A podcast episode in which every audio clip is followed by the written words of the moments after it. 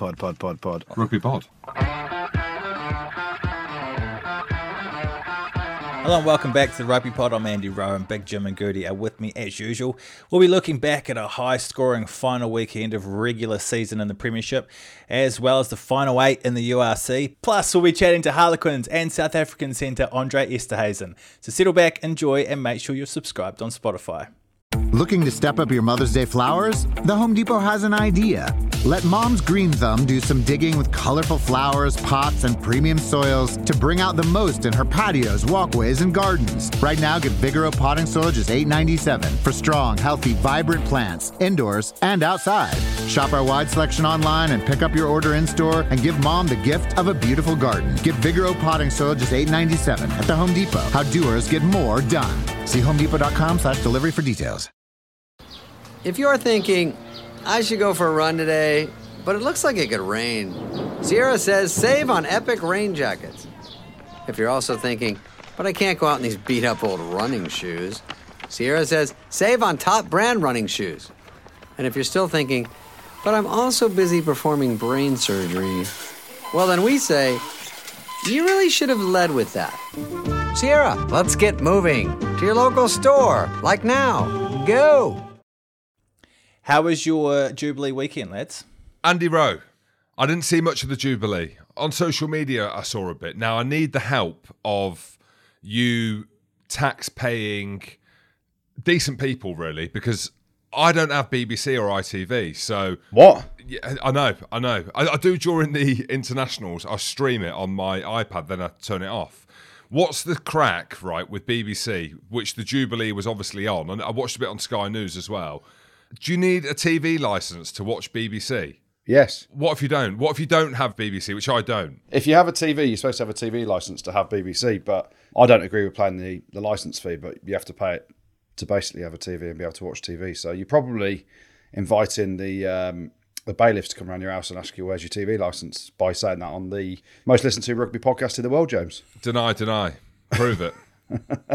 So no, I didn't watch it. No. So I tried to get it on YouTube, but again, because obviously BBC have the rights, I couldn't get it on there either. So just did my good life and went on social media and watched it. It looked very good. Uh, that's about it, really. It was good to see the Queen doing her thing. 70 years. My goodness me. But anyway, I'm not a royalist by any means, but I did enjoy it at the weekend and watching with everything that's happened over the last few years, everyone come together and all the concerts and the bands. I'm just gutted, Andrew, that we didn't get a bus for the 2000 for the, for this podcast for 2000 and whenever it was 15 onwards. Where the hell is our Wenger bus? Where is it? I don't know, Jim. I don't know. I enjoyed watching it actually. Obviously, Jim says he's not a royalist. I am a massive fan of the royal family. What uh, the Queen, Her Majesty, has done for our country in leadership has been phenomenal for 70 years. She's 96 years of age. I mean, what an innings. 70 years of those 96, she's been our Queen. Uh, just phenomenal. So I loved it, and it's great to see them all packed with people and Union Jacks and Andy Ray, you must have been a tourist being a Kiwi. You must have gone down there at some Man, I loved it. I loved it. I went down to the Deck chair.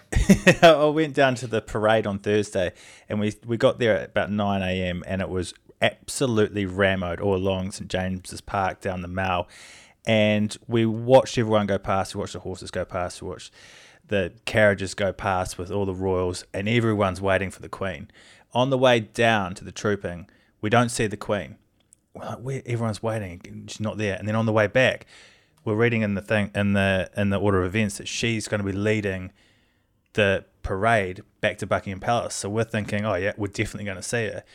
All the royals go past, everyone goes past. We don't see the Queen. Where is she?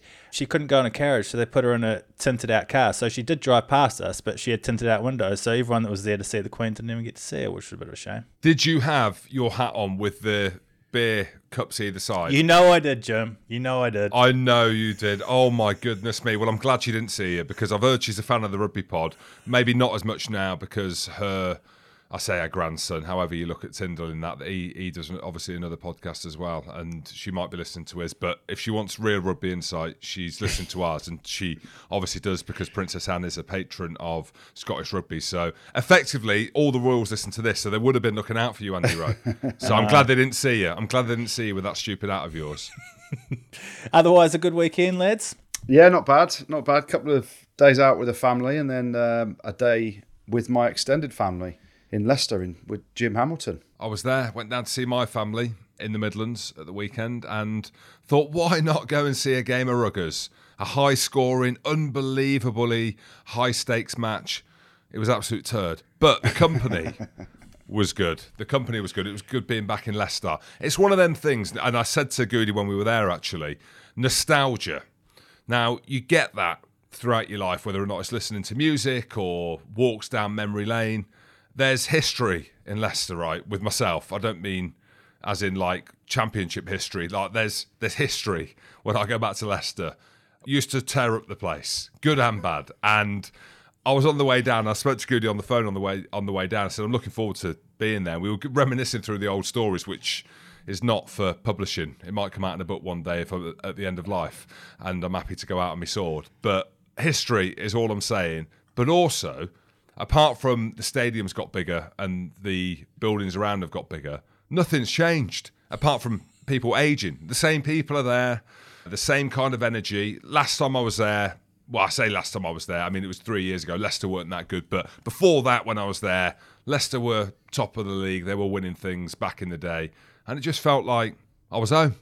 So it was good to go back, seeing Andrew Goode in fine Fettle, just reeling off all the riffs, weren't he? He's just the corporate box host king. Is that a thing, Andrew? Do you want to be labelled as that or not? Well, it's the Andy Goode suite in Leicester now, pretty much, isn't it? But yeah, listen, it was it's good to have you there. My favourite bit uh, of reminiscing with Jim, talking in the car on the way to Leicester. Jim was obviously coming down from Edinburgh. I was driving up from Buckinghamshire, where I live, and we were chatting about the days of life. And when I say life, I mean the nightclub life. Andrew, keep it clean, keep it PC.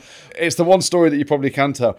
We're reminiscing about the days of being in the toilets, having a pish and there'd be either Jim or Davy Pish, which is Davy Young, Brett Deacon, whoever it was, eh, Michael Holford, any of the young lads would grab the mop from the toilets that's been mopped up the sick, the piss in its bucket.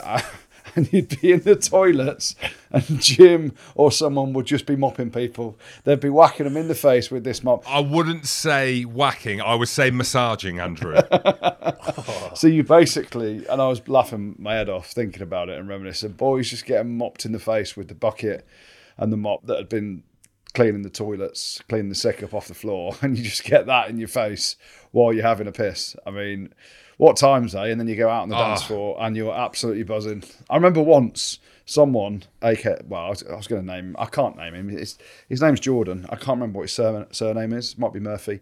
He took the mop out on the dance floor and was trying to mop people on the dance floor in life. And I'm just, imagine getting hit with a mop like that. Immune system, though, absolutely bulletproof. Back then, I was never ill. And you know what? You knew it was coming as well because it went from just being mopped and you were absolutely raging. It was actually Davey Young, PhD, Pesed Dave. It was him who basically started it to the point where you could hear a parade following you into the toilet with a, you mop you mop, you mop, you mop, you mop, you mop, you mop. I mean, if you need a shit, don't. Like, cause if you sat down, not only did the mop come in, the bucket came in as well. So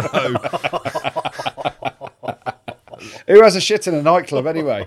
Well, they had this pizza, which was behind the obviously the pizza bit that we used to rob as well, and they obviously knew we were coming because I reckon it was three weeks old. So if you've had that, ten minutes later, tell the shits that. So it's a double whammy. So you didn't know whether to eat, you didn't know whether to shit, and if you either way, if you walked into the establishment of the men's toilets you were getting you mopped. That's all I know. well, let's start talking about some rugby then. We'll start with off the field stuff. The EPCR have you guys heard about this? They've confirmed that the South African sides will definitely compete in the Champions and Challenge Cups next season. What do you guys make of this? I think it's brilliant, especially as an EPCR ambassador. Listen, I, I did a column on it for Rugby Pass. It's for me the entry of the five South African teams. Obviously, the, the one contentious thing was putting the fifth South African team in the Cheetahs, who aren't in the URC, but they need an extra team from somewhere in the Challenge Cup. So, to be fair, the teams that are in there, they're all there on merit right? You look at that URC, and we'll get into the depths of rugby later on. Yeah, we've now got the semi-finals. There's two South African teams in the semi-finals. There was three South African teams in the top eight of the URC. So you know they're completely there on merit. It's going to increase the standard of the competition. You know, obviously I play for the Sharks, so hopefully it'll be more work for me because the Sharks are in it. But I think, listen, it's who wouldn't want to go to South Africa to play rugby in any guise, whether it's in the European Champions Cup, whether it's in the European Challenge Cup, whether it's in the URC. South Africa is a mecca of rugby, and anyone that's been there, whether you're a fan, whether you're a player, it's a, a wonderful country. And yes, you can't go every game, you can't go every away game or whatever, because it is costly, but you know, the standard of it, you look at the URC this year with all the internationals playing it now and the quality of the, the teams, I think it will only improve the Heineken Champions Cup. I think it's a brilliant thing moving forward. Yeah, I agree, Andrew, as you know, and I'm a traditionalist. I've mentioned that many times. I love the Heineken Champions Cup in the format that it's in already, but I also love the South African teams. And I'll start with a worry first, a concern, but something that I think is going to be inevitable, and people will disagree. And it's one of those things that's spoken about. It seems like a precursor to South Africa coming into the Six Nations. Now, that's a story for another time. But I think in terms of the Champions Cup, does it need freshening up? I don't think so.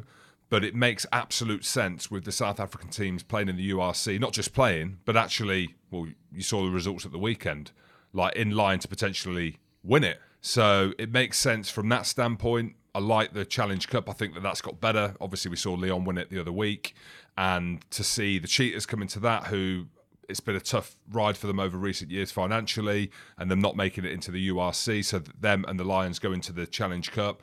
I think for the growth of the game and the growth and the involvement of the South African franchises. And you know, you only need to look really at the fans in the stadium. I know there's a number of reasons why there's not many. And I'm not saying it was a dying breed. What I'm trying to say is a lot of the best South African players were coming over to Europe to play. Now you wonder now, Eben Etzebeth is going back to Natal Sharks from Toulon. You wonder now whether that's still going to be the case. Or the fact that they are now in the URC, that now they get to play in a competition which they all want to play in like you, you listen to some of them speak, like Duane Vermeulen's spoken. I've heard Eben Etzebeth mention it before. Cheslin Kolbe when he's spoken about the the Champions Cup. Everyone and anyone who's played in it talks about how good it is. But now these South African teams have got an opportunity to do that and raise the profile, raise the money, raise the investment, the commercial element to it. And like Goody said, from a fan standpoint, let's not go based on how much flights are now. Let's hope that by the time it comes around that they could be slightly cheaper and fuel prices are slightly lower because I mean, I was looking at going Spain in the summer with the kids, and it's costing about three and a half grand. So we're going to go to Coventry instead. lovely. I mean, lovely. I mean, uh, cultured, cultured. Mate, you can swim in the canal. That's all you need to do. Well, you say that I can with my immune system, but the kids ain't been mopped, so I ain't putting them in there. You mentioned the financials of it. Do you think this is going to see more investment from private ownerships that going into South African rugby because they're more visible in Europe now than what they would have been back in Super Rugby, especially? Well, we've already seen with Natal Sharks, if you think about the guy who owns that, Marco Masotti, who has basically brought Eben Etzebeth back because his mum wanted him to bring him back to the club, then yes, potentially. I don't know. Goody knows a little bit more commercially around the game.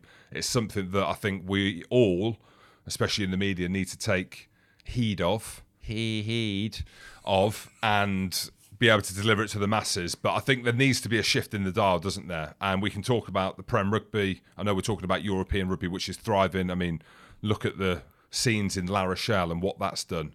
But in terms of the interest and the investment, I think time will tell. But I think definitely in terms of the growth of the game, and now that the South Africans are fully embedded in the URC, then absolutely you, you, are at the top table, aren't you? And we've said before, everyone talks about World Rugby. Oh, World Rugby ain't doing this. World Rugby ain't doing that. Well, from what we're hearing, it's EPCR that have got a few seats at the top table in terms of decision making, in terms of the commerciality of the game. So if the South Africans are involved in that, and we know how big SANZAAR have been in recent years and how big they are in terms of decision making in the growth of rugby, then I can only see it commercially as a positive step.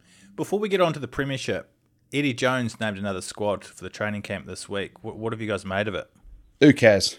It's an England squad for training for three. You're probably better off not being in it because you're going to get injured. But in reality, they play the Barbarians in a couple of weeks. None of the semi-final teams have obviously got any players in there. There's a few boys coming back, so it's great to see Jack Nowell back fit. He played at the weekend. He's back in the squad, but oh mate, it's another Eddie Jones squad where it's going to be loads of changes next week. So I don't, I don't really, I ain't really bothered about it to be honest until we start to see the proper squad go to Australia. All I know is Ravo and Brownie, Alex Brown, are absolutely raging because I've heard that Freddie Clarke had in his contract that if he got called up into an England squad, his salary doubles. So Yes, you're welcome. there's a positive, there's a shining light there. And I don't want to belittle that England squad because I understand, Goody, like you're right in what you're saying. Like it obviously isn't. There's still two rounds to go in terms of the semi-final and the final, and then the play, the big dogs will come back in. But it gives you a, a sense, doesn't it, who's there and thereabouts. Like Bialo, for example, at Wasps, we know that he's a good player, he's a powerful athlete. That Eddie Jones wants to come and watch him. Freddie Clarke, who we had on the podcast last week, not that they're not a million miles away, because we know that Eddie Jones will pick players that are a million miles away, put them into the squad, get them injured, then send them home, and then never to be seen again. but I think it's nice reward for, especially someone like Freddie Clarke. You know, Gloucester at the weekend. We'll get onto it. Unbelievable against Saracens. Finished fifth in the Premiership this year. It's good reward for what's been a kind of I was going to say a breakthrough season for them, but a top season for them, and someone like Freddie Clarke and Bialo, who's played more at Wasps, just to name two. Well, we'll talk about Gloucester in a minute, but first of all, they had to hope that Northampton put their boots on the wrong way, and they didn't. They pumped Newcastle, didn't they? They did, yeah, they did. But the first 25 minutes or whatever it was, half an hour, it was basically a team run for Northampton. And then they get into half time. Dino's got his old spods out again, I reckon. And it was Dino's last game. I think Saints at half time took their boots off and put the flip flops on because Newcastle came back into it and it was, it came a bit hairy. And people are thinking, actually, I remember I said last week around Wolves were beating Leicester and Villa were beating Man City in the football. I'm thinking, no, there's no way that Newcastle, after all the shit that Jim's given them on this podcast, could come back. And they started to come back, scored a couple of tries, and then they had Sean Robinson sent off. And it just went tits up, and it was about 60 points in the end, wasn't it? So, yeah, listen, Saints were really good in, in parts. They play some sparkling rugby. Their offloading game, you know, the backline they've got, the players in that backline. You know, Tommy Freeman is absolutely class. He got a hat trick. You know, obviously Furbank's in the back line, Hutchinson, one of my favourite players. They all look classy. They're offloading game. They're understanding of when to get a second touch. They were brilliant, but they have got moments where they switch off. So Newcastle came back into it. But yeah, it was festival rugby, wasn't it? And I think when you look at it again, I'll say it's summer rugby. The conditions were perfect for Northampton. Sam Matavesi, I thought a hooker. We've not spoken about him at all this year, really, but he's been carving it for Northampton as well. Unbelievable pitch. As we know, Franklin's Gardens, everyone said it's the best pitch to play on in the Prem. I'm sure around Europe as well. Grass, people like that, players like that, knees like that. And I think we all knew that it was going to happen. I like the fact that Newcastle gave it a go. I know there was a few things that happened. There was Simbin should have been a red card in the game as well. I'm not going to call players out. There's no point at this part of the season. But for Northampton, it was, yeah, uh, well, the scoreline reflects it, doesn't it? And interestingly, walking around London today, someone came up to me and was like, oh, Northampton fan. Don't normally say that because we've not been that good in recent years. And he's going to the game against Leicester. And he said that all his family are coming out. And it's like, oh, you know, the Leicester Northampton derby, used to be a thing. And I was like, you know what? As superficially as, if you, as you've said that as a Northampton fan, you're exactly right, mate. Leicester Northampton, back in the old school days, and I say that a few years ago, in a knockout game, it's on. And I look at the top four, how it's finished, and the rivalry historically between the four teams.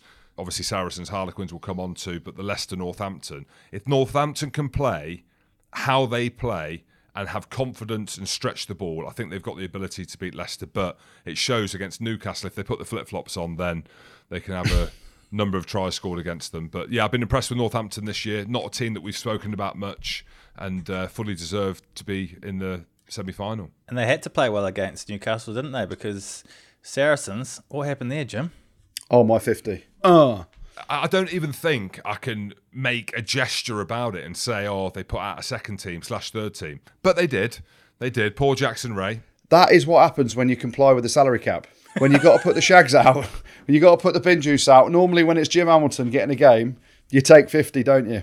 Or when you've made top two already and it doesn't really matter. Yeah. I mean, you you, Yeah. you could package it like that. Or you play against Saracens again, a team that hammered you in the Challenge Cup and embarrassed you a little bit. And I think that's what we saw. Gloucester obviously would have had one eye on Northampton, Newcastle, knowing that it would have been a foregone conclusion. Everyone would have thought the same as us. They knew they obviously had to put Saracens to bed, and that's exactly what they did. And I went back and watched that game. I thought Gloucester would win. So when the team got announced, and I saw Gloucester's team and I saw Saracens' team, but I didn't think in the manner in which they did. And let's say it straight, they got mauled to the cowsheds and back. Effectively, that is what happened. Yeah, blame Swinno. I don't want to call people out, but you know, when you're too old, you're too old, aren't you? That's as simple as it is. No, I'm only joking. Swinno's been brilliant this year. Collectively, the Gloucester pack dominated Saracens up front, and then the rest kind of followed. And we can talk about Adam Hastings' wonderful offload. You know, Carreras at fullback, who I thought was excellent again. But it was a day for Gloucester. But they went back to what they've been known for, especially at the front end of the season, where they were in the top four for the majority of it right through to the DNA of George Skivington, and that is more into the cowsheds and back. And they were, I thought they were excellent. I'll tell you one thing about Swinno though. I have heard on the grapevine he's dyed his beard ginger because he keeps getting recognised as Jim Hamilton. People go, go up to him, Jim, you legend. He's like, no, no, it's Tim Swinson here. So he's dyed his beard ginger, very ginger as well, so that he doesn't look like you anymore, Jim. He wears boat shoes now. That just look down. If someone's wearing a pair of edgy horse riding boots who looks like they should be in a western movie, that's me. That's me. if someone looks like they're sailing boats around the Isle of Man and the Isle of Skye, that's Swinno. So I don't know. It's one of them, isn't it? For Saracens, it's that is a snapshot really of where they've been a little bit this season, without being too harsh. And when we were winning stuff back in the day, when you mentioned the salary cap or when we had a bigger squad, we still had performances like that. We mentioned the game against Wasps a couple of times. Had 50 points put on us at the Ricoh. Had 60 points put on us when it was Allianz Park back then.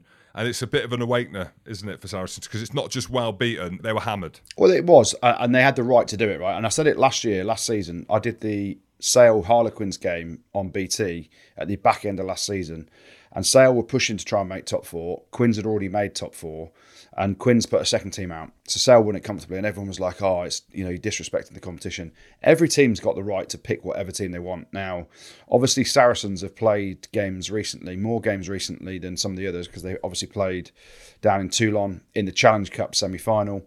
So they feel and felt that they could rest players and give some of the players opportunities. But they'll be banging for this weekend. They're playing Quins. You know, there's a, a lot of hatred there between the two teams. So they had every right to pick who they wanted, but in doing so, they took 50. Uh. Goody, before you get too confident, Wasps couldn't make the uh, final Champions Cup spot, could they? Mate, no biggie. Leicester finished top of the league. I'm Leicester Tigers and Wasps. Are you still Wasps or not? Yes or no? Uh, well, both, mate. You were more Wasps last year. No, no, this year. This, which season are we talking about? As in last last season. So, like, as in not the season where Leicester finished top last season. Jim, I live in the present, mate. Andrew, you've mentioned salary cap 25 times this year, so you don't. Very true. Oh, listen, you know, no one's beaten Leicester at Mattioli Woods Welford Road this year, have they, in the Premiership? So, uh, Wasps going there is always going to be a tough task. Wasps, where they lost the, the top eight spot, was when they were about 30 points up against London Irish a few weeks back, and London Irish came back and drew the game. That's why they lost the three point differential. So you look at the two teams, I couldn't see them going to Welford Road and winning. And uh, obviously, myself and Jim were there. I was there with my uh, Leicester Tigers shirt on, hosting the corporate, and you know, the best team won. Worcester and Bath, worth a conversation? Yeah, I think it is. How about a bath? well, this is the thing. Like we said, how good would the Premiership last round have been had there been relegation? Because that game yeah. had it was 13th against 12th, everything on it. Obviously, Newcastle, who were in that mix as well, they were away at Northampton. It would have been unbelievable. Are they bringing it back at all or not? Uh, it'll be back in some guise in a year's time, hopefully next year or the year after. But again, it's all relevant to other teams, and we need to go back. Personally, massive advocate for a 12 team league. They wanted to try and make it 14 and then talk about splitting it to two pools of seven and all this stuff. It becomes, to me, that becomes way too convoluted. It needs to go back, I think, personally, to 12 teams. There needs to be investment in the championship and there needs to be a jeopardy of, of a proper relegation. The problem is, once you've got all 13 teams in the league, all the owners have to agree to what happens next, and you're never going to get all all the owners agreeing to one team being relegated. I don't think because they're protecting their own assets. And mm. Premiership Rugby have said that relegation will come back in one form or another, be it a playoff game initially to then maybe a one up, one down. But they wanted 14 teams in the Premiership. Ealing weren't allowed up because their ground wasn't good enough. Yet Bath finished bottom, and if Bath got relegated, technically their ground wouldn't be good enough to come back up. So yeah, very convoluted. Well, it was defence optional at Sandy Park. Quins lost 47 38 at Exeter. They already knew they were safely through in third spot, didn't they? Exactly that. It's a hard weekend to talk about rugby because most of it was done effectively, and we knew that Northampton were going to win. So when we talk about the rugby this weekend, it, it was a bit of a dead rubber. In all honesty, I know that the top eight and credit to London Irish for making it into the top eight and getting Champions Cup rugby. That was really the only talking point, and who was going to finish bottom because we knew that the top three was going to look how it looked. So Exeter, if you evaluate their season, it's been a tough one for them. Again, we don't want to go around the houses on it, but yeah, they've got to be better. I think. I think they expect better. I think the fans expect better, and it'd be interesting to see where they go in terms of recruitment, having lost a couple of big names. Obviously, O'Flaherty's off to Sale, uh, Jonny Hill's off to Sale. It's uh, an interesting one Exeter at the minute because they've been so good, so dominant there or thereabouts, and it's weird to see them in seventh place this season. Defence was optional, Andy Ray. You're quite, you're quite right. All I'm going to say is Marcus Smith when he sets up Louis Lynagh's try. What a step. Just the, the ability on the kid. I'll, I'll, wax lyrical about him on here. He's brilliant. And it'd be really interesting to see what happens now in the summer. The way you talk about the Australia test, I know Manu Tuilagi's out the tour, so you've got the whole conundrum around Farrell and Smith, two players at 10, one at 12 maybe. Slade's not in there as well. He's had a shoulder operation. So, yeah, Marcus Smith. And, you know, they, they chose to pick their team. They're pretty much their best team, Harlequins, to give them game time because they haven't had too much.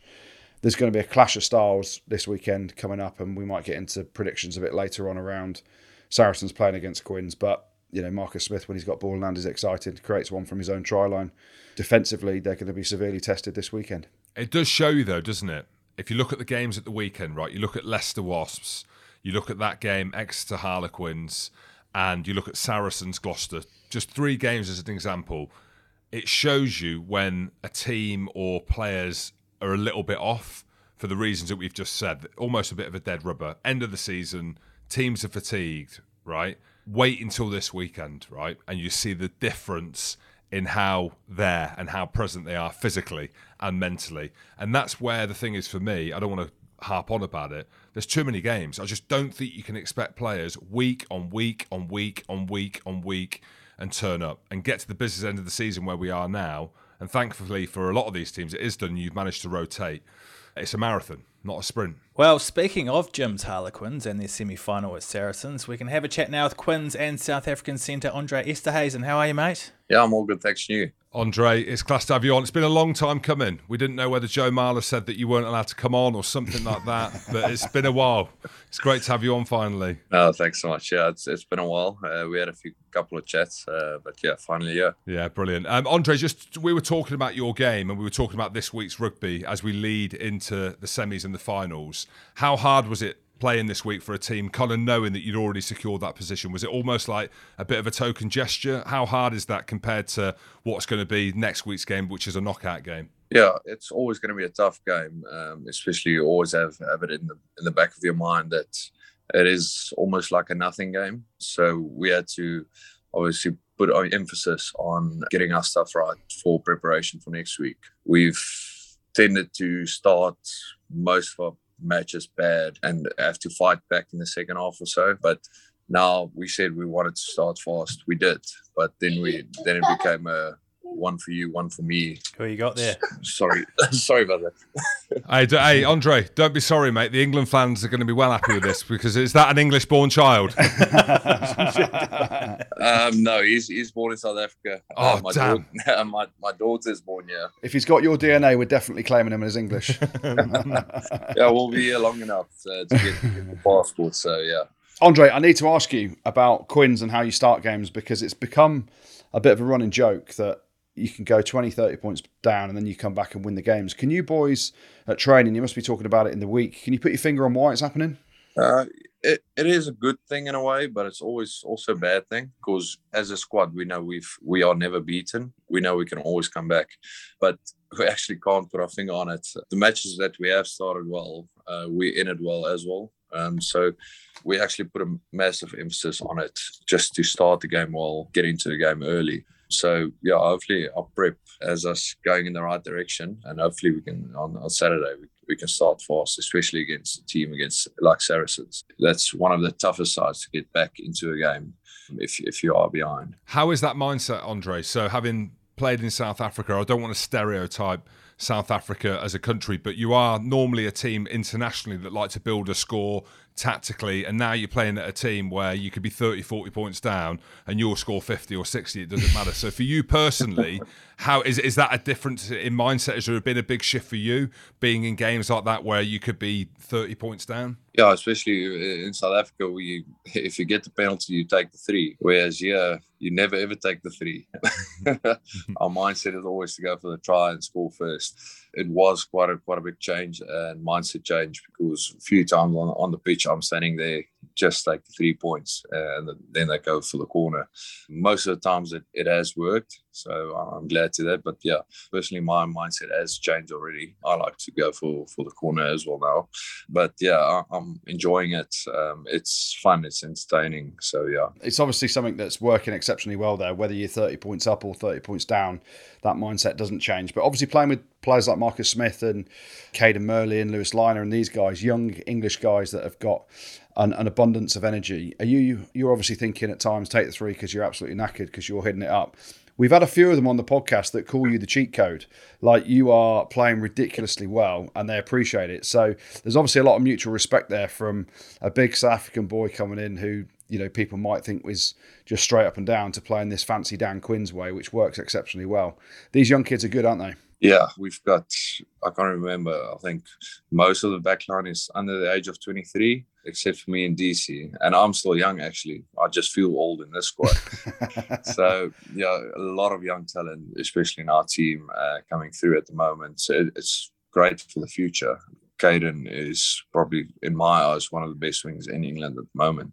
And with Lynagh, March, Marcus, it's all world class players, uh, and they're all so young. So very exciting. Yeah, and I love playing with them. Yeah, it's been class watching you in the Prem, Andre. I think everyone is talking about you. Just give the listeners a, a kind of snapshot how you've ended up here. How have you gone from being in South Africa, World Cup champions, and we know a lot of the South African lads do move up to Europe but very rarely do they come in. I know there's a, a, few at Leicester that are carving up as well, but none have carved up as much as yourself. How have you ended up at Harlequins? Yeah, so obviously uh, I played the Springboks in 2018 last, uh, one or two more games in 2019, just before the World Cup, and I, I didn't make the cut.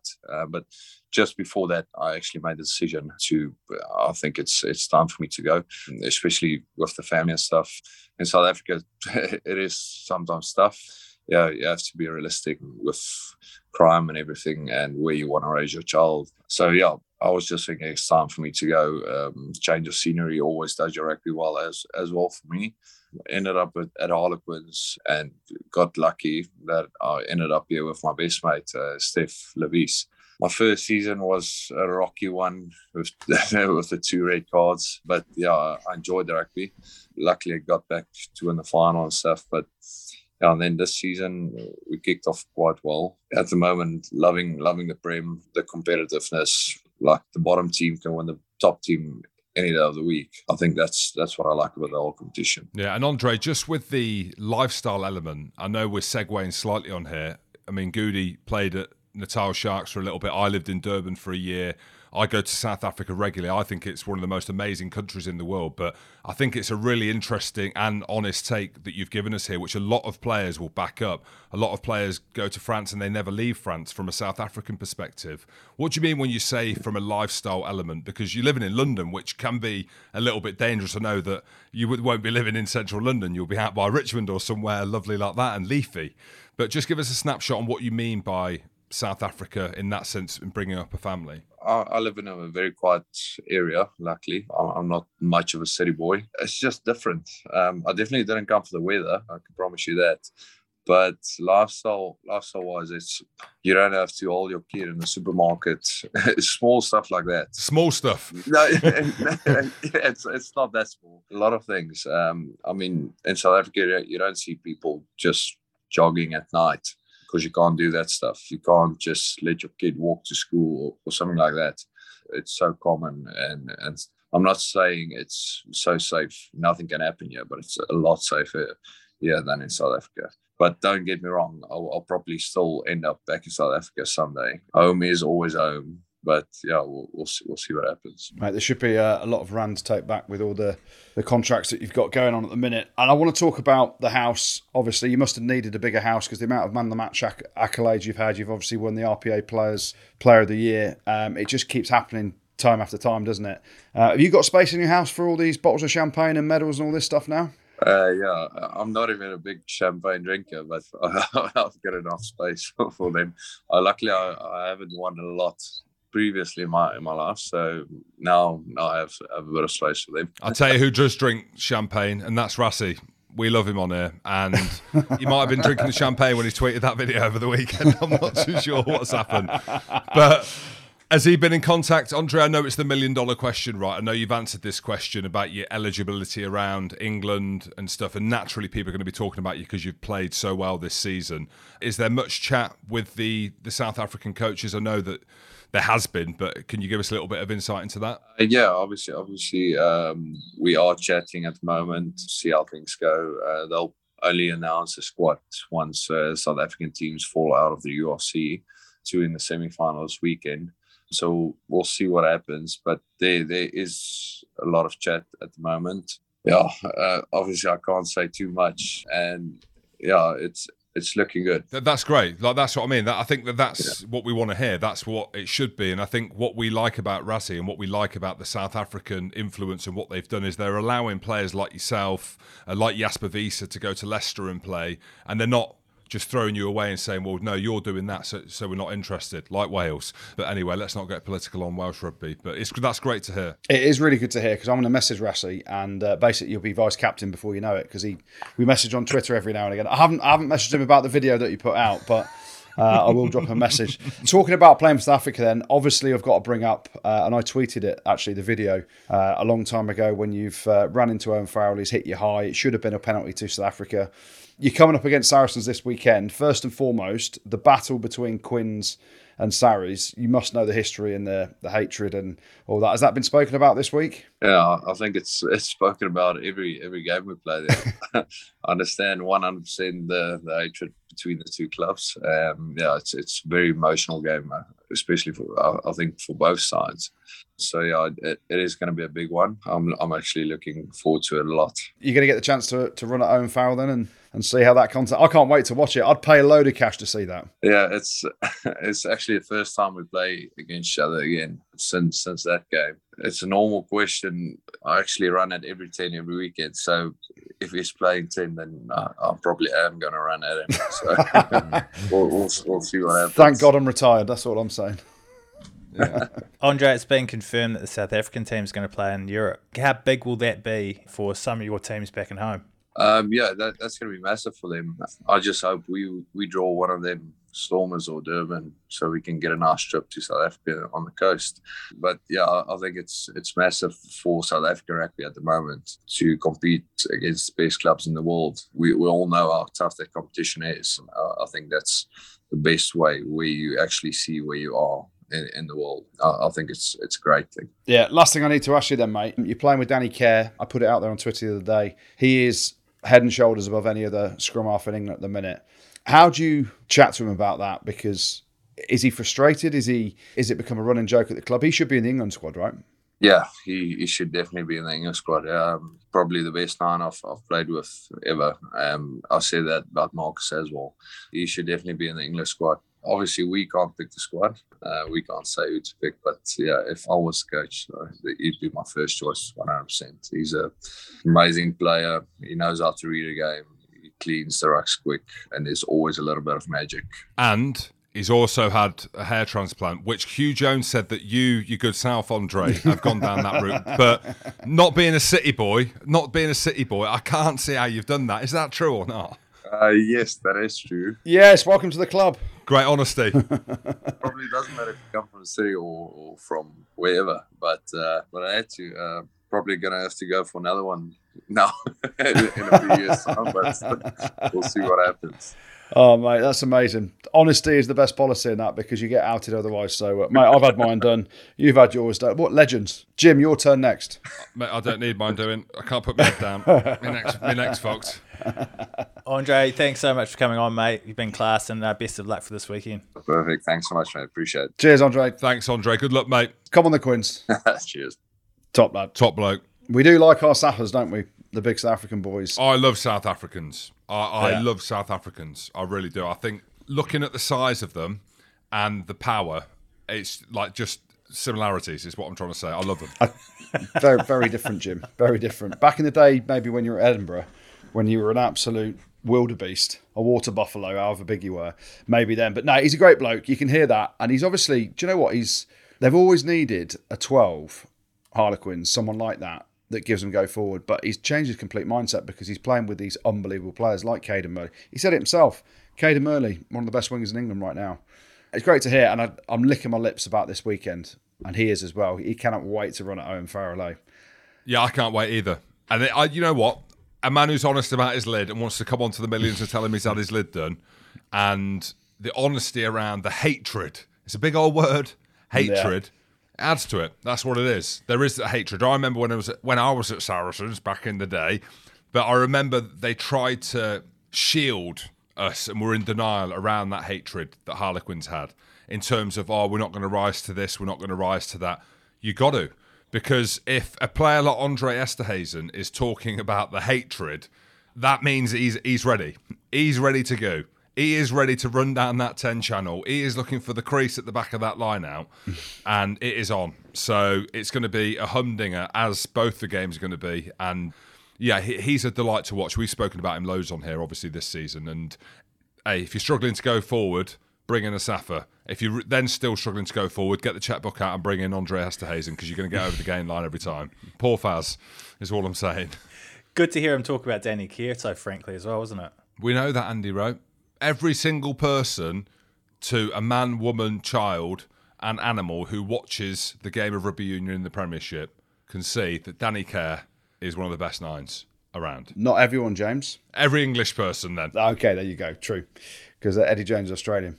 Looking to step up your Mother's Day flowers? The Home Depot has an idea. Let Mom's Green Thumb do some digging with colorful flowers, pots, and premium soils to bring out the most in her patios, walkways, and gardens. Right now, get Vigoro potting soil just $8.97 for strong, healthy, vibrant plants, indoors and outside.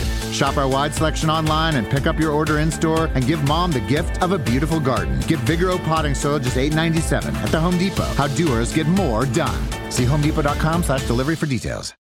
This episode is brought to you by State Farm. You might say all kinds of stuff when things go wrong, but these are the words you really need to remember. Like a good neighbor, State Farm is there. They've got options to fit your unique insurance needs, meaning you can talk to your agent to choose the coverage you need, have coverage options to protect the things you value most. File a claim right on the State Farm mobile app and even reach a real person when you need to talk to someone. Like a good neighbor, State Farm is there. Well, to finish up with the Premiership, let's get your predictions for the Premiership semi finals Saracens, Quins. Jim, you must be split 50 50 on this, mate. Hard to call. So, as a pundit, as an expert, non expert, whoever you speak to, I think this is a really hard one to call because I think we've seen two sides of Saracens this season, haven't we? We saw the one side against Gloucester, but I know they had a second team out. We saw one side losing to Edinburgh at home in the Challenge Cup, if you go back that far. And then we've seen the other side to Saracens, Gloucester, a few weeks ago, where they were really good. We saw them against Toulon, where they weren't very good. So I'm struggling with Saracens this season to see where they are, whereas Quins seem the more complete team. They're the current champions. But I think out of all the teams that Harlequins can play, Saracens are the team that defensively, well, Andre mentioned it as well, are the team that, unless you get a high lead against them, they're always in it. And defensively and physically, I'm going to say Saracens. Not that I want Saracens to win. I'm not saying that. I'm going based on stylistically and the fact that I think they're going to be raging after the weekend and they're going to be on it. And I think that it's going to be Saracens in the final and Saracens to win by seven. Yeah, it's contrasting styles, isn't it? You know, we just spoke to Andre there, and he understands exactly what Saracens are about. Quins, if they do leak tries, Saracens aren't the sort of team to let a deficit go. they put the stranglehold on you, don't they? Know, they'll have all their big boys back. Maro will be back, and Billy and Mako, and it'll be a, a very, very different outfit to what went to Gloucester. So I don't think that'll bother them at all. I'd love to see Quins do it though, in terms of style over substance. I just think Quins play quite loose, as we know, and they've got the ability to break from anywhere. But I just don't think Saracens give you that many opportunities. The physicality that they bring, yeah, I just I think Sarri. I'm going to say Quins. But that point's a great one. I don't think Harlequins will be allowed to. Harlequins going to have to play a different way to beat Saracens. That's the point that you're making because Saracens' strongest part of their game, as we know, yes, it's defence, it's their kicking game, right? So with Owen Farrell and whoever they pick at nine, their understanding in the kicking game, they're not going to give Harlequins the possession. They, they, are going to get possession from line out, they're going to kick the ball out, or they're going to kick, kick to compete. And it's whether or not Harlequins have a plan B if they can't score a shitload of tries. So you've gone what? Harlequins by four. Come on, you Quins. And the old grudge match, Leicester Northampton. Again, it's contrasting styles, isn't it? You know, you've got a, a team in Leicester who play a bit of risk averse rugby. They kick a lot. They kick exceptionally well. They play a territory game. Big, powerful forward pack. George Ford pulls the strings really well. He has got threats outside him. Obviously, Ashy on the wing can poach from anywhere. The story about Chris Ashton being an ex Northampton player, where do you remember he got sparkoed by Manu in the semi final years ago? And ironically, now he's pulling on the Leicester Tigers jersey. Maybe you say Sparcode. I've never seen a man take a better punch in me ever. oh, yeah, I know. Yeah, ever. The fear on his face, though. It's hard to look past Leicester. They haven't lost at home all year. Saints, the form they're in, they leak a lot of tries, but they can score a boatload of tries as well. Dan Biggar against George Ford at ten is going to be really interesting in terms of game management. I think Biggar, you know, I'm a massive fan of his. He's absolutely class. But when you look at that Saints back line, again, you've got the likes of Hutchinson, Dingwall, Proctor, Tommy Freeman, George Furbank. They want to have a crack, but I think they may just get suffocated a little bit by Leicester and how they play. It's going to be off the charts in terms of physicality. Courtney Lawes will be trying to bash Jasper Wiese and, and vice versa. Dan Cole, my old Pebblehead, he'll be at it at scrum time. I think Saints will struggle at the set piece at scrum time. Yeah. Genji will be all over it. Montoya, if he's fit, I know there's a bit of an injury doubt over him. He's been their player of the season so far. So I can only see a Leicester win, really. As much as Saints have got the attacking ability to cause a lot of damage, I can only really see a Leicester win by 10 points. Yeah, I agree. I mean, I want to see Northampton give it a go. It's one of them where you want to see them play the Northampton way. Go there and play your game, which is wide, wide, which is offloads, which is little kicks through. Dan Biggar kicks the balls in the air. Go for the high ball yourself. Fuck making the tackle on the floor. Go for it yourself. I want to see them throw caution to the wind, and then that way, they've left no stone unturned. When Leicester beat them at Welford Road the other week and they absolutely hammered them, they dominated them physically. Like obviously that can't happen. It's a one-off game. It's great to see East Mids derby, but I just think Leicester top of the log this year. The one game for them will be if they come up against Saracens, in my opinion, in the final because they're stylistically because of the Borthwick Wigglesworth influence, very similar. But anyway, it's not about Leicester Saracens, it's about the East Midlands derby, and I just think Leicester six points. Well, the winners of those semi-finals will face each other in the Premiership final at Twickenham on Saturday, the 18th of June. And this year, we're all looking forward to having a full stadium once again for what promises to be the pinnacle of a hugely entertaining season with world class action and unmissable entertainment on and off the field. So don't miss out on the last tickets this week before the remaining tickets get snapped up by the fans of the two finalists. Go to premiershiprugby.com forward slash final to get yours now. Lads, you played in an impressive eight premiership finals between you. Got any memories that stand out? Guilty. Did you play in five, Andrew? I certainly did, James. Why are you nodding? Oh, look, why are you nodding? Like, yeah, I, th- I think I did. Yeah, yeah. I'm trying to remember them. I'm trying to remember them. I think it was 01, 05, 06, 07, 08. How weird that we played in that 06 game together. I saw your try on TV the other day. How good? How big was I? Oh, you mate, you were an absolute water buffalo. I had curtains. My hair was like I had literally curtains, an undercut 135 kgs, one shit tat, and I pick and good. I pick and good at 50 to 1. How far out? I mean, it could have been 10, 15 metres, but looking at the footage, it was closer. It was about 10 centimetres. Pick and goo through the middle of the ruck. Hey, that was my speciality. Julian White, the two Buffaloes, and I was at 50 to 1 to score a try that game. And all I'm saying is the Kovskins had a hell of a night. Not me, because we lost. Who would have thought that 2006 we played that game? And look at us now. We both look significantly different. One Yeah. better than the other Yeah. in terms of aging, but Have you started a Prem final, Jim? no, because th- it's all about the squad. It's all about the finishing the game. It's a 23 man game. Yeah, my favourite. I've got two great memories from Premiership finals. One of them involves just myself, and one of them involves Jim Hamilton. Firstly, as a player, I scored a try against Gloucester in the final. I basically ran about 50, 60 metres, but a lot of it was across the field. And then I skinned about three players and dived over in the corner. That was my favourite memory. I couldn't believe I squeezed through a gap, to be honest. But um, probably the best try I ever scored in my career. I didn't score many. But then commentating, I was commentating on the final where Jim Hamilton comes off the bench Oh, go on. for Saracens against Exeter Chief Chief Chiefs and gets a turnover. I'm commentating live on the game on Talksport, gets a turnover. It basically won them the game. Exeter were pressing. Oh, I don't know about that. You might be right, but yeah, I don't, I, I don't know. Yeah, you're right. You're right. Yeah. Big Jim goes in for the jackal. He's over the ball. He's, his tits are on the floor, and so are his elbows and hands and his forehead. But he won the penalty, and that basically won Saracens the game, didn't it, Jim? On that note, right now, because I've taught myself up so much on here, people don't know what to believe or not to believe. There was definitely a hat trick against India, but that weren't in the Prem. Turnovers, right? Jacqueline. Lads, humbly, I was fucking phenomenal over the ball. Genuinely. and that turnover against Exeter is arguably one of my greatest moments because of the context of the game. Not only did I sack them all or mess up them all before that, I've gone over ball, and I'm going to say this with a broken rib, and Luke Cowan-Dickie has hit me like a train, and I ain't flinched.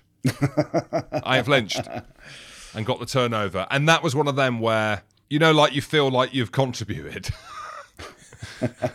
I felt like I contributed to the cause. Forget the 20 games that I played in the lead up to that game.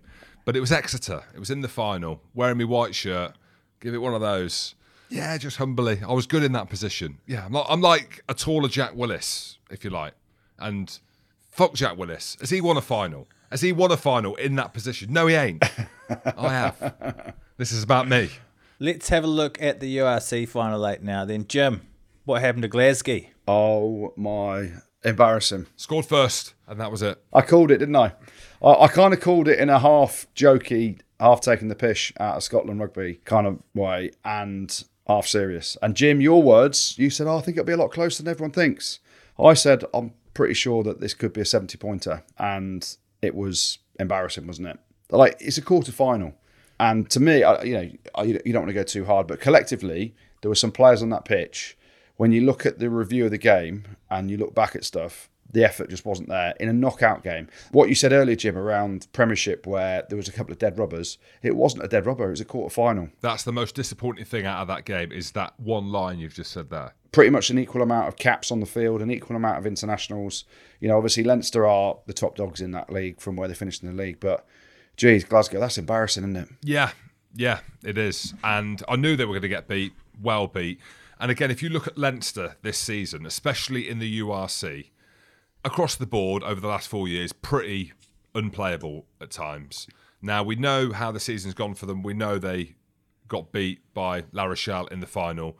But this season, La Rochelle really is the only team that has dominated Leinster.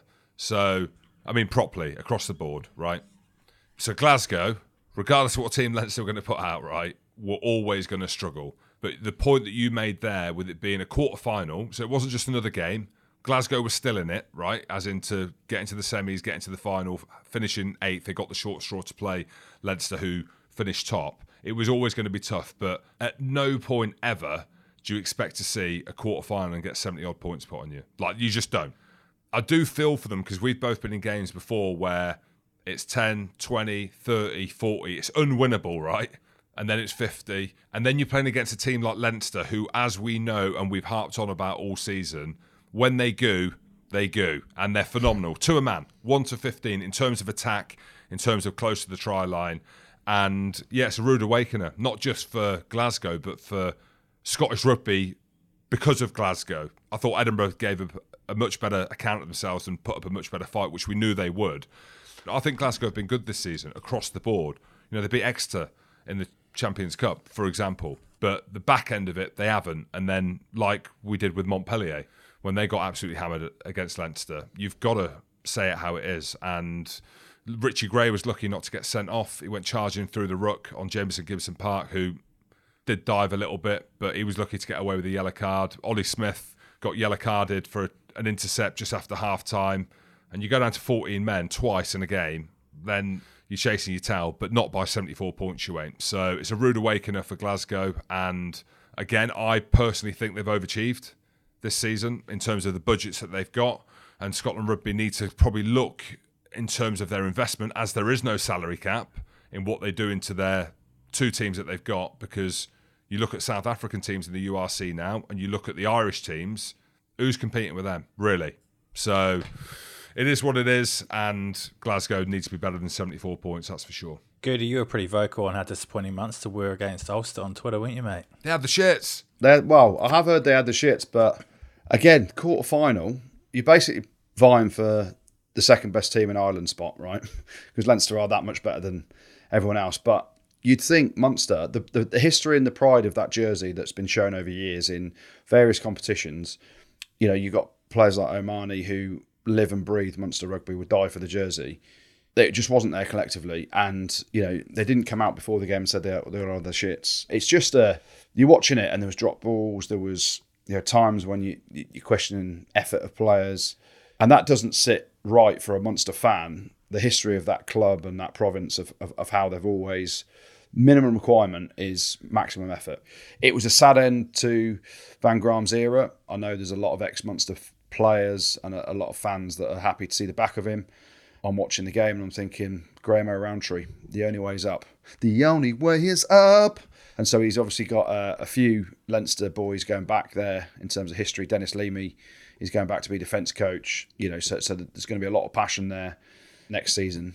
But they've been poor, haven't they, this year? And to not rock up in a quarter final against another Irish province, I think is pretty shocking. Whereas we see Munster on the slide, Ulster equally on the rise at the moment, aren't they? Yeah, they are. Yeah, finished third in the competition.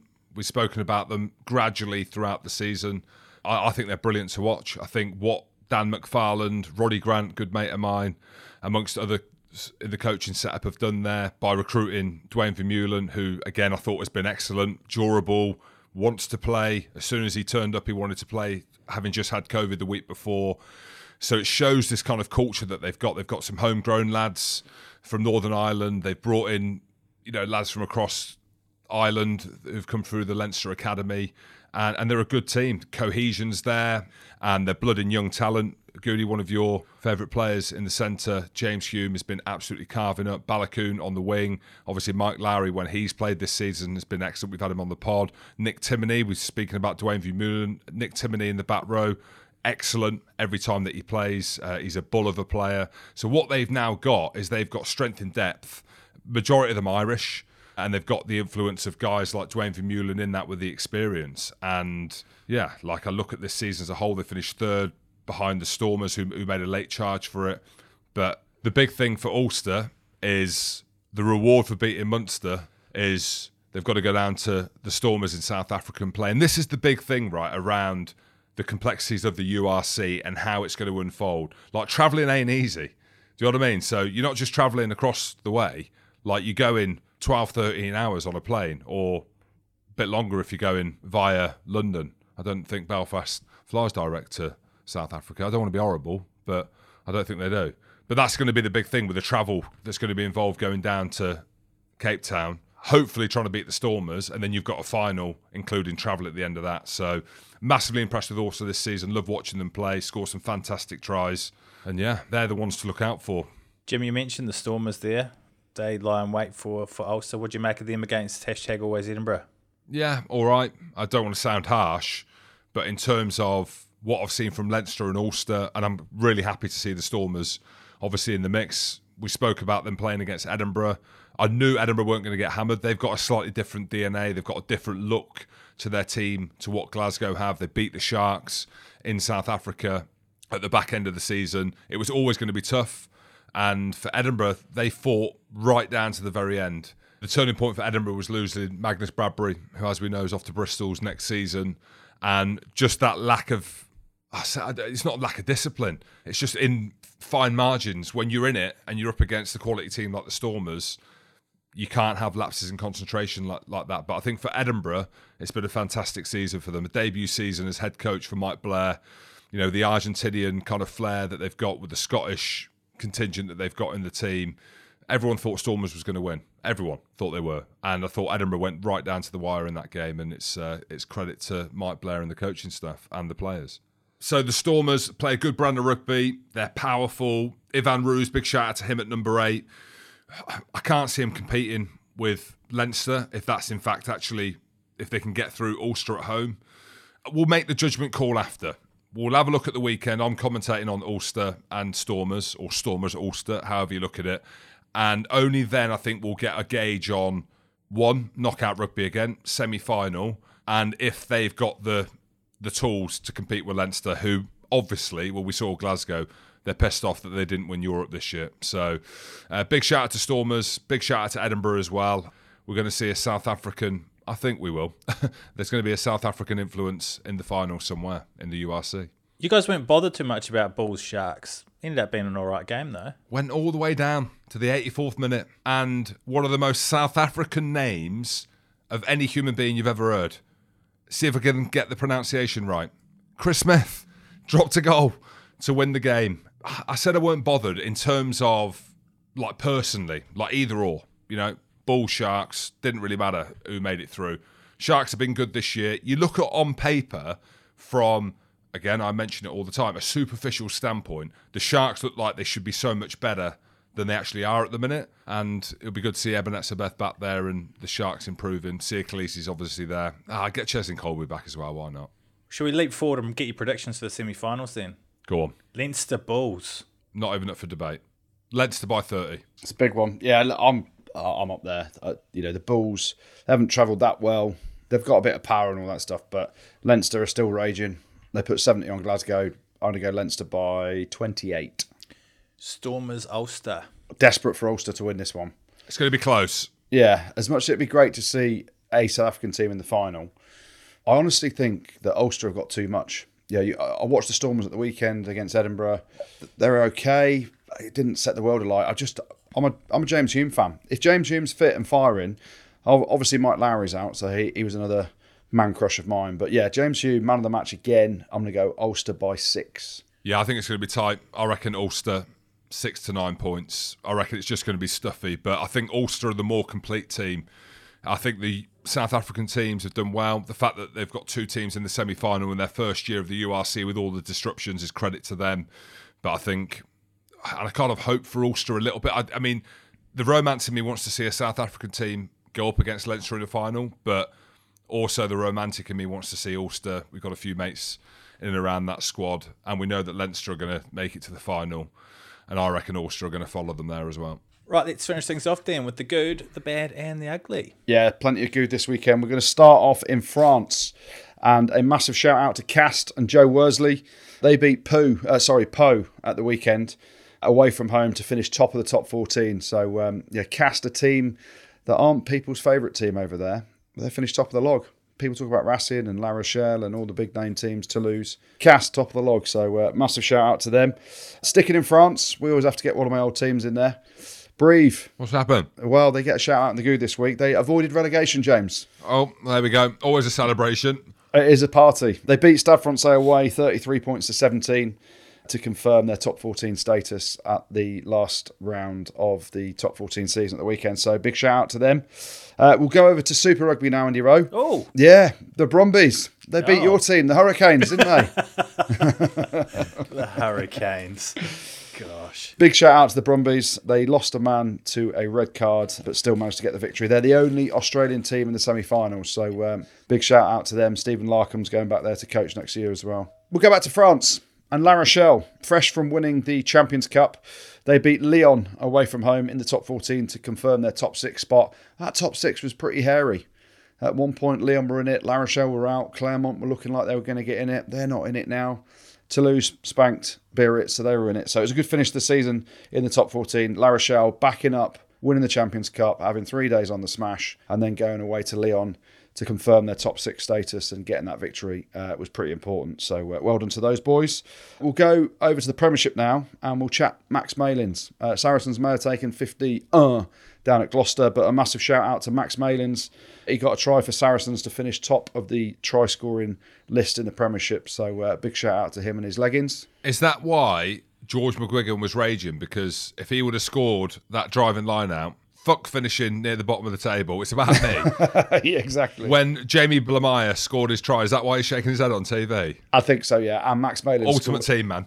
Max Malin scored at a very similar time as well. So he heard the news that not only had Max Malin scored to overtake him, but Jamie Blamire's just taken the try that he would have scored as well. So uh, absolutely raging.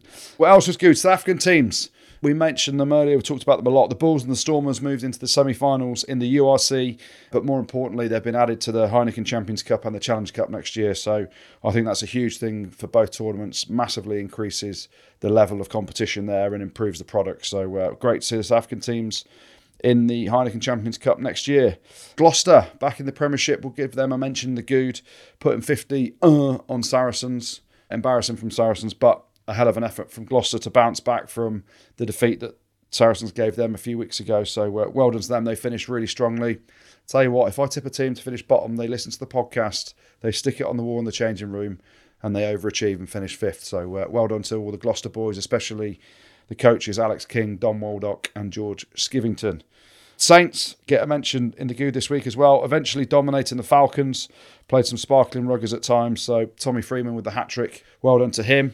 But the good this week is going to go to one of my favourite Irish teams. I don't know which one my favourite Irish team is. It's definitely between Leinster and Ulster, but Ulster are going to get the good this week. They dominated Munster to win their quarter final. James Hume got man of the match. I've got an absolute man crush on him. I think he's a world of a player. So the good this week goes to Ulster. Air, air. The bad, few bits of bad. We're going to start off with your team, Jim. I always have to get one of my old teams in as well. We're going to put them in there. Saracens. Who takes 50 Saracens? Welcome to the world of abiding by the salary cap. Play the bin juice and you take 50 points. Bath are going to be in the bad again this week. They've had a fair few mentions this season. Uh, this time they lost 43 points to 27 at the Worcester Warriors. They finished bottom of the table. An embarrassing season. They're just glad there's no relegation because Bath, I'm not sure they'll be able to come back up uh, with the state of their stadium. Munster are going to get mentioned the bad. They were absolutely woeful and abject at they times. The shit, Scooty. I played with the shits. Well, no, most weeks. it's Curry the night before. I'll probably play better with the shits. So, do you remember a Friday team run at Leicester Tigers? We used to have the curry. That definitely gave me the shits on a Friday night. It wasn't just curry; it was curry. yeah, exactly. Uh, anyway, back to Munster. Pretty shocking. I'm questioning some of the players' desire, which is a minimum requirement for a club or a province like that. So, uh, yeah, very disappointing end to the Van Graan era. And he's off to Bath, so Bath fans must be absolutely delighted he's bringing his tactics over to Bath next season. I wonder if that improves them. Oh, that's harsh. That's harsh, Andrew. I'm just repeating what Peter Stringer says anyway. Biarritz get a mention in the bad this week as well.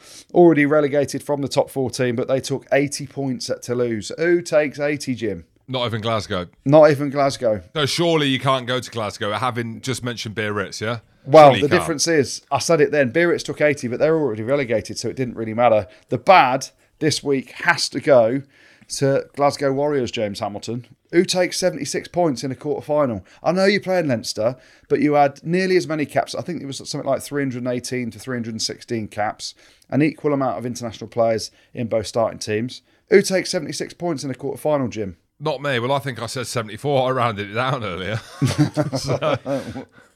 Well, it was 76 anyway. So the bad this week, unfortunately for all Glasgow fans, has to go to you guys. The ugly, few bits of ugly. We're going to start off with our boy Rassie Erasmus, the king of social media normally. Oh, no, no, no. You don't retweet porn, James. It's been hacked. I went looking for it, couldn't find it though. I, mean, yeah, I it's been it. taken down. Yeah, I've not seen it honestly. I didn't see it.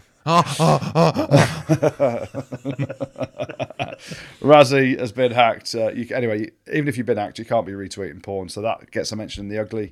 And then a couple of other bits of ugly. Len Ikitau uh, is sent off for a high shot on Aidan Morgan in the 20th minute of the Brumbies Super Rugby quarter final against Andy Rowe's team, the Hurricanes. They went on to win anyway, but uh, Ikitau, not a great advert for tackles, actually. But the ugly this week goes to Andrew Makalio. He had a red card for a reckless no arms shoulder to the head of Tom Robinson in the Highlanders quarter final defeat to the Blues. So, uh, yeah, pretty ugly. And that's why Andrew Makalio, you get the ugly this week. Thanks, Gertie. Mm, Let's take a look at this week's shout outs. Start with you, Jim. Yeah, we got a few. Like I said, end of season, end of season charge. We've got a big shout out to Adam Nunn and Ron Rutland, who are doing the cycle across the globe.